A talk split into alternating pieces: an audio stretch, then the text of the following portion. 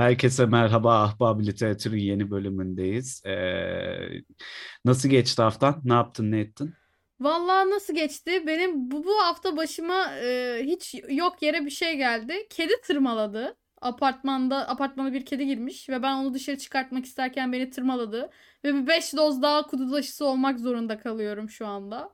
E, ilk dozunu evet geçenlerde oldum. Şimdi yarın tekrar bir doz olacağım.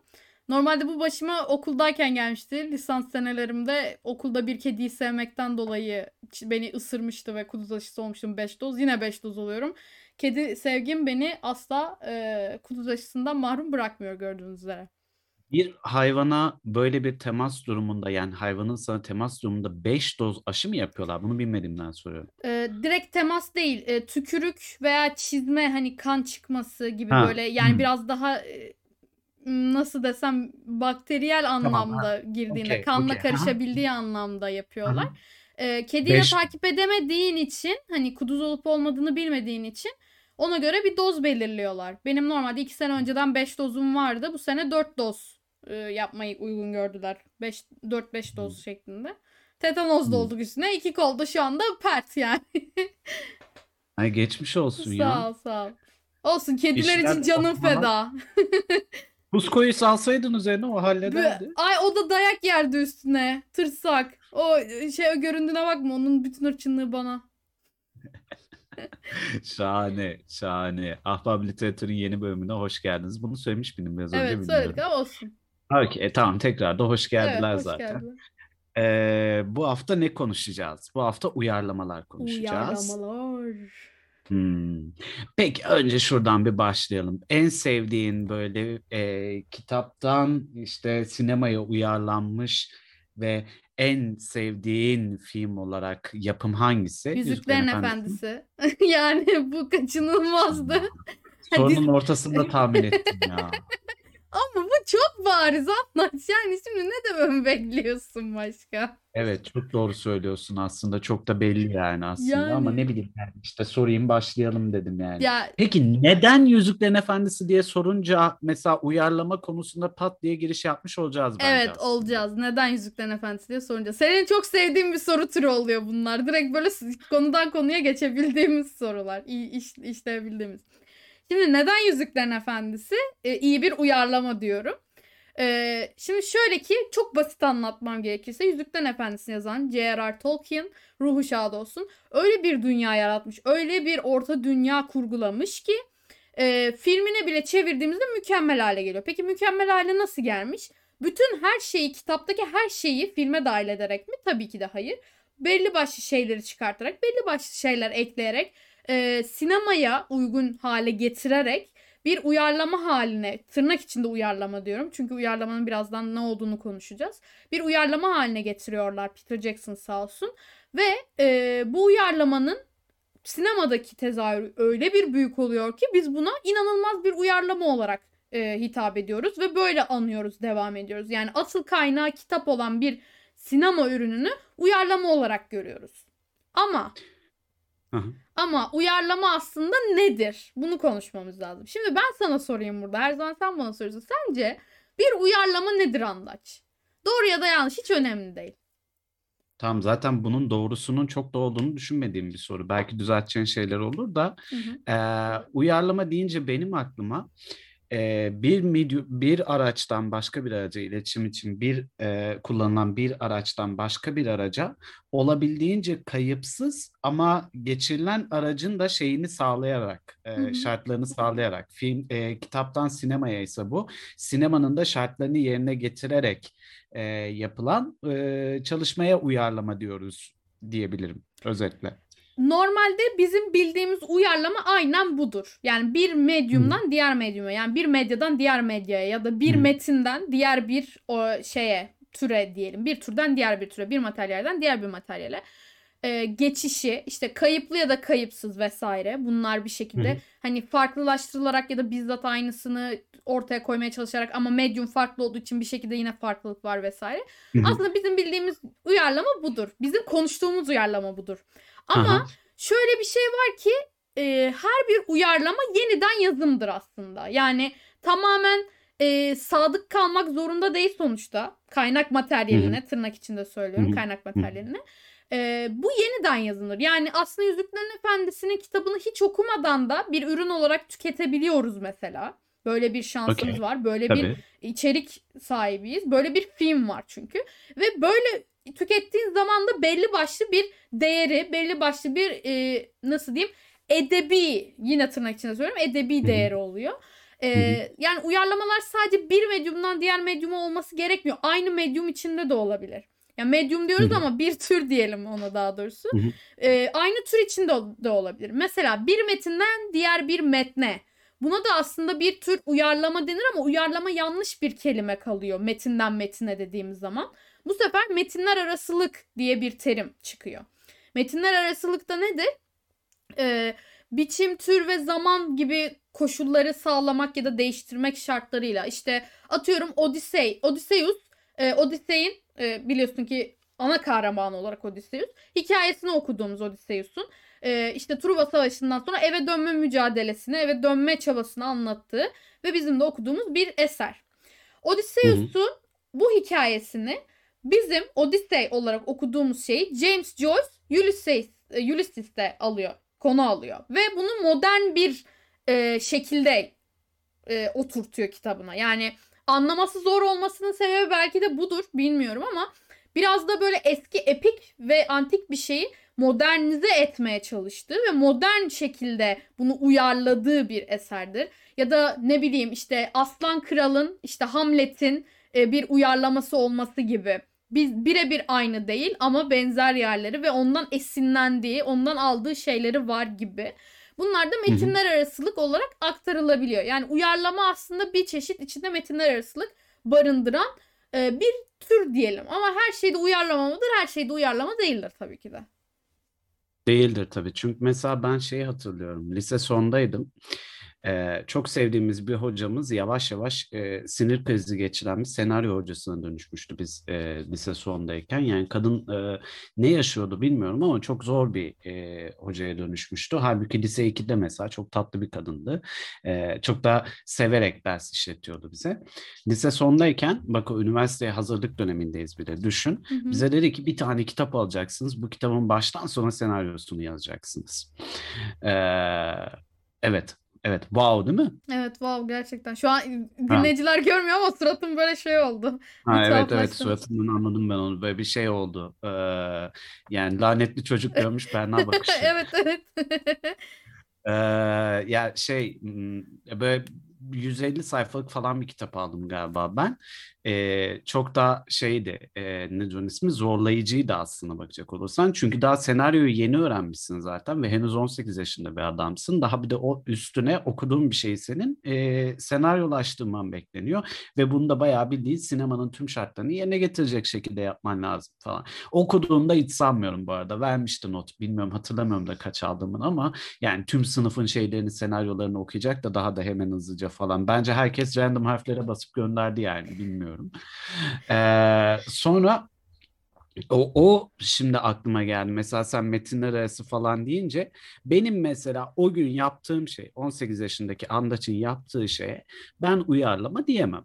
E, çünkü gayet acemiceydi birincisi. İkincisi de e, bana soracak olursan sinemaya çok da uygun bir metin değildi. Hani e, evet e, şeydi ne diyorsun ismi e, senaryo formunu karşılıyordu ama sadece senaryo formunu karşılıyordu. Ben şeyi gözetmedim mesela işte kamera şuradan şey yapar bu, buradan şöyle olur falan filan hani e, sinemaya uygun hale getirmedim ve o da o uyarlama halini çağrıştırmıyor bana göre. Peki buradan şuraya gireyim bir de. Tiyatro metinleri var. Evet e, Shakespeare'in tiyatro metinleri var mesela ve Shakespeare'in tiyatro metinlerini biz günümüz şeyleriyle de dinleyip e, günümüz e, modern yapıtları olarak da izleyebiliyoruz ya. Ya da işte geçenlerde seninle Twitter'da mentionlaştık bu Florian Zeller'in e, Baba ve Oğul e, şeyleri filmlerinin evet e, Sungur Sungur. E, Baba ve Oğul filmlerinin e, işte aslında tiyatro uyarlaması olması vesaire ve uyarlamasında kendisinin yapması. Şimdi e, şeyden edebiyattan e, e, tiyatroya ya da tiyatrodan tiyatroya uyarlamada neler var elinde? Mesela çok sevdiğin böyle ay bu ne kadar iyi olmuştu dediğin bir şey var mı? Eee, yani genelde tiyatrodan tiyatroya uyarlama gibi düşündüğümüzde, edebiyattan edebiyata uyarlama Hı. gibi düşündüğümüzde işte James Joyce'un Ulysses'ini Odyssey'le eee, karşılaştırdığım gibi Hı hı. eee şeyi de karşılaştırabilirim. Yani yeniden yazımdır demiştim ya sana. Bir uyarlama bir hı. yeniden yazımdır diye. Eee Odyssey, Odyssey'in bir de işte karısı Penelope'nin gözünden görebildiğimiz, uyarlandığı bir Penelope isimli kitap da var. Margaret Atwood'un yazmış olduğu. Okey. Mesela ben bunu bir uyarlama olarak düşünebilir miyim diye kafama koydum. Düşünülebilir mi? Hı. Çünkü neden? Belli başlı unsurlar var. Evet göndermeler var. Aslında kaynak materyalden alınmış. Sadece bakış açısı değiştirilmiş. Karakterinin ağzı değiştirilmiş. Yani ilk biz e, tanrısal bakış açısıyla e, Odysseus'un e, hikayesini görüyorsak işte bizde böyle anlatılıyorsa Odysseus'un hikayesi e, diğer tarafta da Penelope'nin hikayesi var. Belki bakış açısı değişiyor, belki e, şey anlatımı değişiyor okey ama yine sonuç olarak aynı e, çizgi, hikaye örgüsü. Ve bence mesela bu bir metinler arasılık gibi sayılabilir. Bence. Hani şimdi edebiyatçıyım diye iddia etmek istemiyorum. Ama hani edebiyatçıların da tartıştığı şeyler olduğunu düşünüyorum. Bana göre bu bir uyarlama mıdır? Bence bir uyarlamadır. Metinler Hmm. arasılık sayılabilir mi? Belli başlı şeylere göre sayılabilir. Evet. Çünkü e, metinler arasında da şöyle bir e, nasıl diyeyim yani olay var. E, işte gönderme yapabiliyorsun, alıntı yapabiliyorsun. Direkt alıntı hani direkt birebir aynısını şey yapabiliyorsun. Hı hı. Yorum katabiliyorsun işte diyaloglarını bir şekilde şey yapabiliyorsun. Parodiler var mesela daha komik haline getirdiği halleri var. Bunun biraz daha e, iğneleme olmayan versiyonu pastiş var. E, bunun gibi Aha. e, şekillerle bir şekilde metinler arasılık sağlayabiliyorsun. Ben o yüzden mesela. Penelopea'da her zaman bir uyarlama tekrar e, tırnak içinde söylüyorum uyarlama olarak düşünmüştüm Odyssey'in e, Hı hı. anlatım açısından. Peki mesela şey nasıl bakıyorsun? Mesela bizim 9. bölümde Doğu Yücel konuk oldu ya Evet. şey demişti. E, ben Mithat'ı e, kitabı ekranın bir köşesine koydum. Ekranın soluna koydum. E, Word dosyasında yani daha doğrusu senaryo dosyasında muhtemelen Celtics kullanmıştır. E, senaryo dosyasında sağ tarafa koydum ve bayağı bildiğin kitaptan geçirdim aslında. E, demişti ya hatırlıyorsun değil mi? Hı hı. Ee, burada mesela şeye nasıl yaklaşıyorsun? Bir kişinin kendi yazdığı metni e, uyarlamasına ya da dönüştürmesine nasıl bakıyorsun? Bu da bir uyarlamadır aslında. Yani metinler arasılık diyebilir miyim emin değilim. Çünkü kendi metninden e, başka bir metne çeviriyorsun. Sana ait olan bir şeyi tekrar sana ait olan başka bir şey çeviriyorsun. Belki Başka şey. metinler Ha. arasılık olmayabilir emin değilim ama bir tür uyarlama belli ki ve e, ben bunu insanın ya da sanatçının, yazarın kendini geliştirmesi olarak gördüm genelde. Hani Hı hı. tersine Hı hı. giden bir şey olarak görmedim. Ee, Hı hı. o konuda uyarlama bence sayılmakta bir şeyi yoktur yani diye düşünüyorum. Bir de bunu yapabileceğin farklı farklı milyonlarca şey var ya e, yani hani milyonlarca değil tabii de. Şimdi ben mesela bir şiir yazdım. Hı hı. O şiirden ilham alarak, o şiirdeki bir kısımdan ilham alarak bu şiiri bir romana dönüştürebilirim. Değil mi? Hı, evet, evet. Bu metinler Daha arasılık sonra- demek işte mesela. Ha Evet. mesela bu metinler arasılık demek. Daha sonra o romandan yola çıkıp bir tiyatro metni yazabilirim. Belki Evet. daha sonra o tiyatro metni de o kadar beğenilir ki tiyatro oyunu olarak kapalı gişe senelerce oynadığı için daha bir de bunu sinemaya da dönüştürebilirim. Evet, doğru. Doğru. Yani o, o kadar da uçsuz bucaksız bir şey ki aslında ve yanıma sadece işte tiyatrodan çok anlayan birini alsam ya da sinemadan çok anlayan birini alsam yazarlık anlamında söylüyorum. Bunlar da bana e, işte dönüştürme aşamasında yardım etse abi ben bir materyalden ya bir kalıp peynirden e, 10 tane e, kahvaltı çeşidi çıkarmış oldum yani aslında bakacak olursan. Ve peynir Evet. de çok severim bu arada örneğe bak. E, yani hani baktığın zaman ben materyali dönüştüre dönüştüre hadi bayağı bildiğin geri dönüştürülebilir bir e, tüketim maddesine dönüştürdüm ve onu da hı. daha da kullandım yani defalarca. Mükemmel bir şey bu. Evet, yani o açıdan baktığın zaman biraz örneğin de güzel, lezzetli bir örnek oldu ama Ay, Ee, olsa da yesek. Sanki vallahi. peynir yokmuş gibi içeride olsa da yesek diyorum. sanki yokmuş gibi değil mi? Ee, yani uyarlama dediğimizde bizim aklımıza hep kitaptan filme şeklinde bir uyarlama geliyor. Nedenini de kendi açımdan söylemek istiyorum. Şöyle ki edebiyatta konu o kadar geniş ve o kadar fazla ki malzeme. Yani e, bunu farklı medyumlara dönüştürdüğün zaman, medyaya taşımaya çalıştığın zaman, görsel, işitsel bir hale getirmeye çalıştığın zaman edebiyat çok güzel bir kaynak. Çünkü şeyi Aha. düşünün. E, senaryo yani bir senaryo kitabı alıp okumuşsunuzdur diye düşünüyorum. En basitinden Harry Potter'ın bile senaryo kitabı var. Fantastic Beasts yani senaryo kitabı olarak çıktı. E. Cursed Child'da biliyorsun ki tiyatro metni olarak. Hani böyle şeyleri okumuşsunuzdur az çok diye düşünüyorum. Ben bile okuduysam. Her neyse Hı hı. e, senaryo metnine baktığınız zaman orada bir edebiyat yani böyle ağır edebiyat dediğimiz tarz işte e, kuşlar uçuşurken saçımı rüzgarıyla ittirdiler. İşte güneş tenime şu açıyla değdi şu hissi yarattı bilmem ne. Tarzı betimlemeler tarzı cümleler yok senaryo kitabında. Diyor ki şöyle baktı ve atıyorum yerine oturdu. Şu rüzgar esti onu üşüttü vesaire. Böyle şeyler daha basit daha keskin. Yani e, görmeye dayalı şeyler lazımdır. Çok mutsuzdu diyemezsin mesela. Hadi mutsuz ol. Yani Hı hı. hani anladın mı demek Evet istediğimi? mut- Hani ama çok olduğunu zaten oyuncu kendi göstermek zorunda aynen kalıyor öyle. yerde. Aynen öyle. Ya da aynen ne öyle. bileyim Hani işte sen- güneşin şu açıyla değdiğini sen nasıl göstereceksin? Hani nasıl hissettireceksin daha doğrusu? Tenine o açıyla değdiği an hissettiği duyguyu oyunculuğa dönüştürmek zorundasın. Aynen öyle. Onu- Ama mesela geceyi tarif ederken atıyorum sözü, evet. sözünü kestim ama mesela iç gece bir çekim yapacağız biz. Ee, ancak şu şekilde tarif edebilirsin. Ev tamamen karanlıktı. Yalnızca dışarıdan gelen ışıklar evi aydınlatıyordu. Bu kadar diyebilirsin yani. evet Anladın yani A- ya, di- dili geçmiş zaman da kullanamazsın bu arada. Ev tamamen ay- a- karanlıktır. Dışarıdan gelen ışık aydınlatmaktadır. Bu kadar yani. aynen. Başka yani şey yapamazsın. demezsin hani sanki karanlığın içinden e, bir bir şey doğar ya çıkacakmış. aniden. Ha, aynen bir şey Ha. çıkacakmış gibi korkmuştu demezsin. Korkmuştu dersin. Tamam. Böyle kesin tabii. yargılar kullanırsın senaryoda. Mesela işte kitapların senaryoya bir şekilde uyarlaması da bu bir uyarlamadır. Bar- farklı bir Hı hı. medyumdan medyuma, farklı Hı bir hı. türden farklı bir türe geçer. Ha senaryo edebiyat değil midir? Senaryo edebiyat mıdır ya da öyle sorayım mesela. Hı hı. Çünkü senaryonun da bir şekilde kaynağı var. Yani bir edebi şekli bir şeyi var belli anlıyorum. Biçimi var ama edebiyat olarak sayılabilir mi? Ondan emin değilim. Çünkü edebiyat için biraz daha sanatsal bir yanı gerekiyor ya. Mesela kişisel gelişim kitabına da edebiyat demezsin ya ama bir kitaptır yine de. Onun gibi olarak görüyorum ben. Lütfen senaryo e, senaristler, senaryo, e, radyo, televizyon bir şey okuyanlar Yo, beni hayır, şey hayır. Bir şeyi yapmasınlar. edebiyat değil diye tarif etmek bunun değerini düşürmez bu arada. Ya tabii ki de Ee, ama hani bunu savunan varsa diye özür diliyorum şimdiden. Ya hiç de özür dilenecek bir durum yok. Çünkü bana mesela iletişim fakültesinde öğretilen senaryonun bir teknik metin olduğu, Evet. bir edebi metin Evet. olmadığıdır ki Evet. benim hocalarım güzel sanatlar mezunu insanlar yani. Evet. Anlatabildim mi? Evet. Hani şimdi e, senaryonun temel olayı şu. Senaryo senin IKEA'dan aldığın e, kitaplığın e, kurulum için hazırlanan metnine benzer.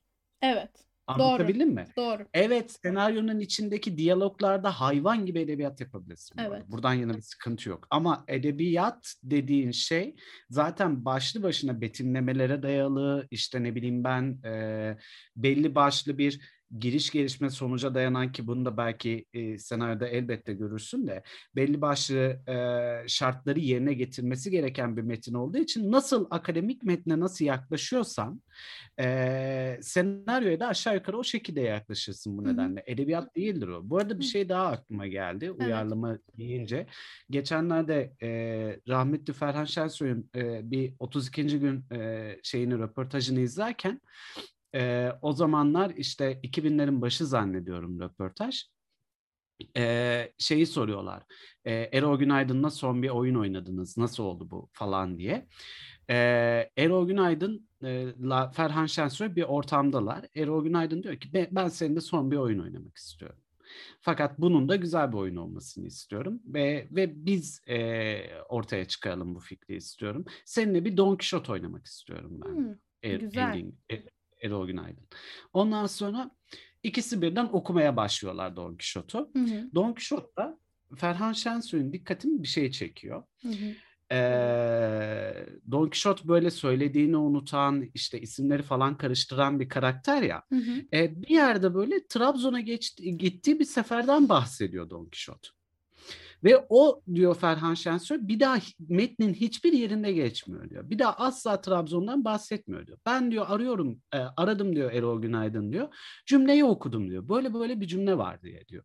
E, ondan sonra Erol Günaydın çok yaşlı bir Sancho Panza oluyor. Ee, şeyde e, Ferhan Şensoy'da Don Kişot oluyor ve uzun donlu Kişot diye oynuyorlar. Ve sırf o cümlenin üzerinden yola çıkarak bambaşka bir Don Kişot metni yazmış oluyorlar aslında. Şahane. Şimdi bu, bu da uyarlamanın tüm şartlarını karşılamıyor mu? Yani karşılıyor. Hatta şöyle söyleyeyim Don Kişot örneği vermen çok güzel bir örnek. Çünkü Don Kişot da belli bir koşulda uyarlamadır. Şövalyenin uyarlaması. Hani şövalye hmm. e, figürünün uyarlaması diyebiliriz. Aa, Don Quixote'da evet, tek başına öyle bir şey.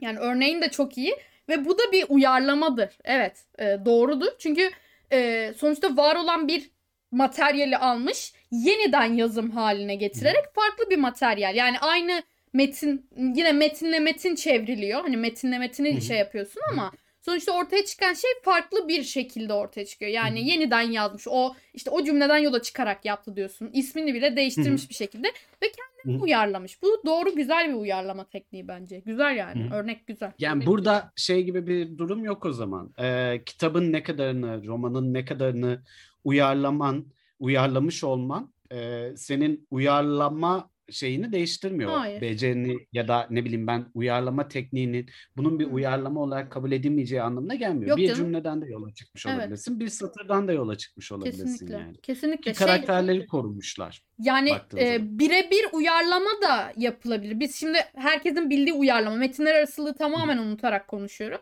E, birebir uyarlama da yapabilirsin. Yani şey olabilir. Hı. Kitabın aynısını filme ya da tiyatroya dönüştürebilirsin. Tiyatro oyuna dönüştürebilirsin. Hı. Ve buna da bir uyarlama dersin. Çünkü bundan uyarlanmıştır. Kaynak bir metinden alıp tekrar farklı bir medyuma yaymışsındır Hı-hı. ve yapmışsındır. Ha onu aynı şekilde yazma üzerine de yapabilirsin. Mesela fanfictionlar vardır ya hayran yazımları. E, bunlar da bence bir tür uyarlama. Neden? Çünkü var olan bir kaynağı kendilerince uyarlıyorlar. Şöyle olsaydı Hı-hı. şöyle olurdu gibisinden ya da tamamen devamını getirmek istedikleri için bir amaç da gütmek zorunda değiller. E, uyarlama genel olarak böyle bir şeydir. Hani e, şey de diyebiliriz aslında her, her uyarlama kendinin kaynağı bir şekilde. Hani illa bir şeyden kaynak almasına gerek yok.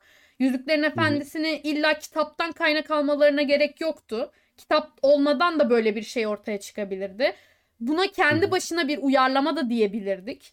Don Quixote'a şövalyenin uyarlaması dediğimiz gibi. Yine orada da çünkü bir şeyler, bir elementler var işte. Atıyorum ne bileyim e, fantastik yaratıklar var, elfler var, cüceler var vesaire. Tabii. Bunlar yine fantasyanın içinde olan şeyler, elementler. E, işte ne bileyim bir güç yüzüğü var, onu farklı bir yerden alıyor. İşte ne bileyim bir kılıç var önemli olan. İşte bu Arthur'un kılıcı gibi vesaire bir şeylere yorulabilir vesaire. E, bunlar sonuçta kendi kendilerinin yine kaynakları, kendi kendilerinin uyarlamaları oluyor. Ha ama medyumlar arası uyarlama yapmak istiyorsak da böyle karşımıza çıkıyor. İşte dizi olabiliyor, film olabiliyor, oyun olabiliyor belki başka ne, ne şekilde olur bilmiyorum. Hani şarkı olabilir. Şey e, ben bir uyarlama olarak görürüm şeyi. E, neydi? White Rabbit şarkısını Jefferson Airplane. Değil mi? O Aa, grubunda. E, Alice'den Alice'den uyarlamadır o da çünkü e, gerçekten birebir Alice'in hikayesini anlatıyor. İşte bir e, pil, senin bir tane ilaç daha büyük yapacaktır. Diğeri de daha küçük yapacaktır. İşte e, annenin sana verdikleri de e, o kadar da bir şey yapmayacaktır. Git Alice'e sor falan diyor. İşte büyük olduğunda, küçük olduğunda vesaire. Bence bu da bir Alice'in uyarlamasıdır. Şarkı haline Ki çevrilmiş hali. çok görüyoruz bu arada. Atıyorum power metal grupları şey yapıyor. Mitolojik savaşları, İskandinav mitolojisindeki savaşları mesela. Oha örneğe bak 30 yaşında adamım ben ha. Ee, o şey yapıyorlar mesela atıyorum işte e, Odin falanla ilgili Hı-hı. bir, bir şey yapıyorlar. Bir Hı-hı. şarkı çıkarıyorlar mesela ortaya. Hı-hı. Bu da baktığın zaman gayet Odin'in hikayesini anlatan e, bir e, uyarlama olarak görebilirsin bunu da. Peki çok şey bir yere gideceğim şimdi. Çok e, net bir yere götüreceğim seni. Tamam. E, bunu çok merak ediyorum. Şimdi mesela e, istemediğim bir şekilde konu oraya geliyor. E, işte Harry Potter baktığın zaman hı hı. film uyarlaması olarak baktığında ya ben mesela seviyorum Harry Potter filmlerini hı hı. kendi hı hı. içerisinde. Çok gayet e, şey filmler yani fena filmler değil. Ama mesela Harry Potter'la ilgili benim en çok duyduğum e, ve yeri geldiğinde bazen fark etmeden benim de söylediğim şey abi kitap çok daha güzel. iyi. Hı çok daha güzel. Ve bu güzeli de şuradan e, şey yapıyoruz çoğunlukla. Kitapta mesela e, kitapta olup filmde olmayan söz gelimi karakterler var. Bazı evet. olaylar var falan. Evet. Ama mesela baktığın zaman esasen e, her şeyi vermek zorunda mı? E hayır değil. Hayır kesinlikle yani, yani ee, mesela Harry Potter'ın durumunda sana göre bunu söylememizdeki temel neden ne? Yani hani temel e, şey sadece işte mesela Peewee'sin orada olmaması mı? Filmde hiç bahsedilmemesi mi yani hani? E, şöyle bir durum ne? var. Ee, şöyle bir durum var. O kitap okuduğun zaman e, yazarla birebir sen karşılıklı kalıyorsun. Yazarın yazdığıyla sen birebir karşı Hı-hı. karşıyasın ve yalnızsın. Hı-hı. Ee, arada farklı bir yani yazı dışında farklı bir araç olmadığı için tamamen senin hayal gücüne kalıyor. İşte renginden tut surat biçimine, surat biçiminden tut işte e, mekanların şekline her şeyini sen Hı-hı. hayal edebiliyorsun ve senin istediğin gibi bir şekilde şekilleniyor. Yani belli başlı çerçeveler Hı-hı. dahilinde. Hani göz rengi şudur der sen onu hayal edersin. İşte saç Hı-hı. şekli şudur der onu hayal edersin. Hı-hı. Ama film dediğin zaman mesela filmin içine farklı farklı hayal güçleri giriyor. Yani orada senaristi var, yönetmeni var, sesçisi var, ışıkçısı var, bilmem nesi var, kameramanı var, cartı curtu var.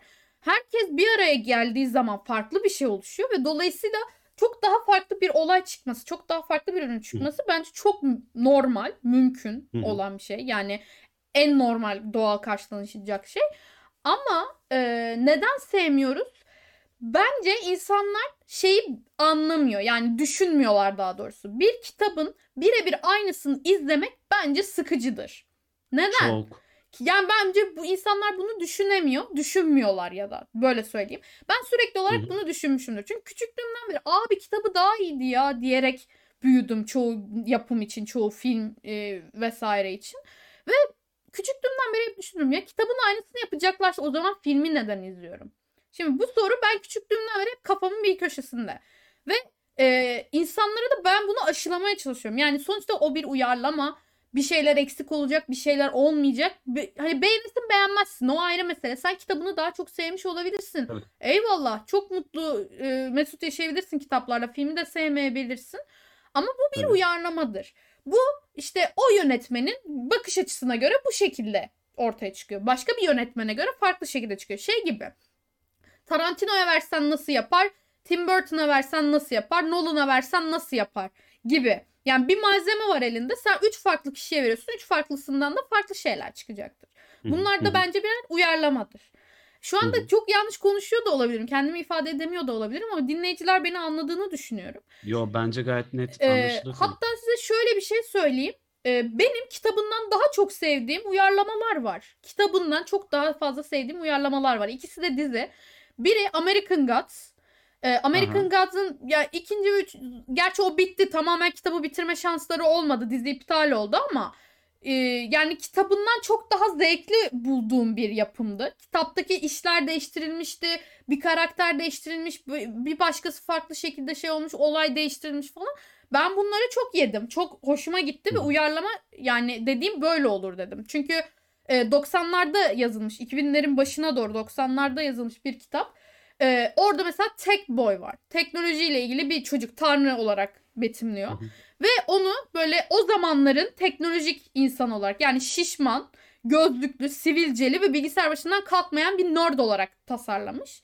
Ama bunu bu senelere uyarlayınca yani 2010'lardan sonra 2015'lerden sonra uyarladığı zaman daha böyle janti giyimli biraz daha tekno boy tarzında nasıl diyeyim böyle ıptıs ıptıs müzikler dinleyen biraz daha böyle şey dubstep tarzına yakın şeylerle yapmış. Mesela bu bir uyarlamadır ve bu benim hoşuma Hı-hı. çok gitti ya da medya gibi. Hı-hı. Aynı şekilde en en en en çok sevdiğim ve kitabından da öteye taşındığını düşündüğüm The Handmaid's Tale. Damızlık Kızın Öyküsü.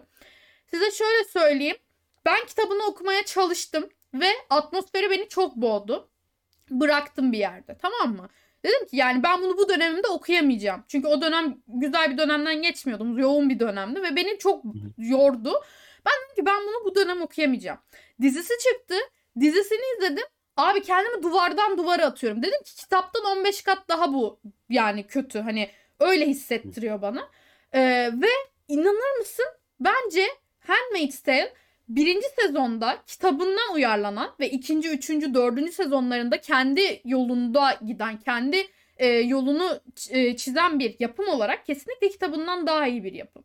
Ha burada ne var? Tabii yazarı da bir şekilde onların senaryoların içinde çalışıyor, senaristlerle beraber çalışıyor. Okey ama sonuç olarak daha iyi bir yapım bana göre. Ben böyle düşünüyorum. İlla kitabın her zaman iyi olması gibi bir koşul yok. İstiyorsanız yani size de önerebilirim. The Handmaid's Tale'i herkese öneriyorum. Lütfen izleyin. Hayatımda gördüğüm en iyi uyarlamalardan biri. En iyi. Yani daha da ötesi hatta. Öyle söyleyeyim. Katılıyorum bu arada. Orijinal metnin üzerine çıkabilirsin ki yani hani mesela kadın e, atıyorum 20 sene önce yazmış bu kitabı, 30 evet. sene önce yazmış. Evet. Anladın mı? Hani kadın bile kendi içinde ya bunu ben şurada daha iyi yazabilirdim deyip senaryoya müdahale edebilir yani. Kesinlikle. Neden olmasın ki? Kendini yani, geliştirmekle ki, alakalı, zamana aya- ayak uydurmakla alakalı. Aynen öyle ki bana soracak olursan mesela ben bir ya işim sadece roman yazmak olsa 10 yıl önce yazdığım bir kitaba bakıp şurayı bir değiştirsem mi falan deyip harekete geçmek isteyebilirdim yani. Hani sırf Hı-hı. roman üzerinden konuşuyorum. Senaryoya Hı-hı. dökülmese bile. Hı-hı. Kendi içinde bile uyarlama ihtiyacı güdebilir yani. Handmaid's Tale bu arada gerçekten çok iyi çok bir uyarlama. Iyi. Yani, yani diziler arasında ilk, ilk sırada falan olabilir. Benim ilk beşimde ilk üçümde falan öyle bir şey yani. Mükemmel bir iş gerçekten evet, mükemmel. Çok iyi bir. Yani. Ee, şeyi düşünelim mesela e, zamansızlık biraz düşünelim. Çünkü sen dedin ya hani zaman geçtikten sonra bunu değiştirmeyi düşünebilirim e, yazar olsaydım falan dedin. Hı hı. Benim aklıma hı hı. direkt her zaman gibi Shakespeare geliyor yine. Shakespeare her hı. yerden çıkıyor. Ya Rabbim nasıl bir insansa artık. Şimdi Shakespeare'in metinleri zamansız ya. Hani evrensel ya. Böyle her zamana yedirilebilir. Her e, kişiye, karakteri bir şeye değinebilir tarzı da ya. E, her konuyu e, ele alıyor. Sonuçta insanı ele aldığı için. Ee, şey düşünelim. Shakespeare'in uyarlamaları. Şimdi Shakespeare'in o yüzyılda sahneye uyarladığı metinlerini yani oyun olarak oynattığı metinlerini biz bugünlerde bu dönemlerde okuyoruz ama bunların filmi çıktı, daha modern tiyatro versiyonu çıktı, bilmem nesi çıktı. Sonuçta bunlar da bir uyarlama ve e, şey yani daha modern olarak uyarlanabilir şeyler. Mesela hı hı. o zamanlar e, lordlar, dükler bilmem neler vardı. Bu zamanı uyarladığı zaman işte ne bileyim şirket sahibi birinin kızı, şirket sahibi birinin oğlu vesaire gibisinden uyarlayacak hı hı. atıyorum. Ve bu da bir uyarlamadır. Bu da yanlış bir uyarlama mı? Hayır. Yani uyarlamanın çeşidi vardır. Birebir kopyalayacaksan zaten uyarlama olması çok mantıklı değil. Bir şeyler değiştireceksin ki, bir şeyler katacaksın ki sen bunu izlenmeye, tüketilmeye değer bir şey haline getir.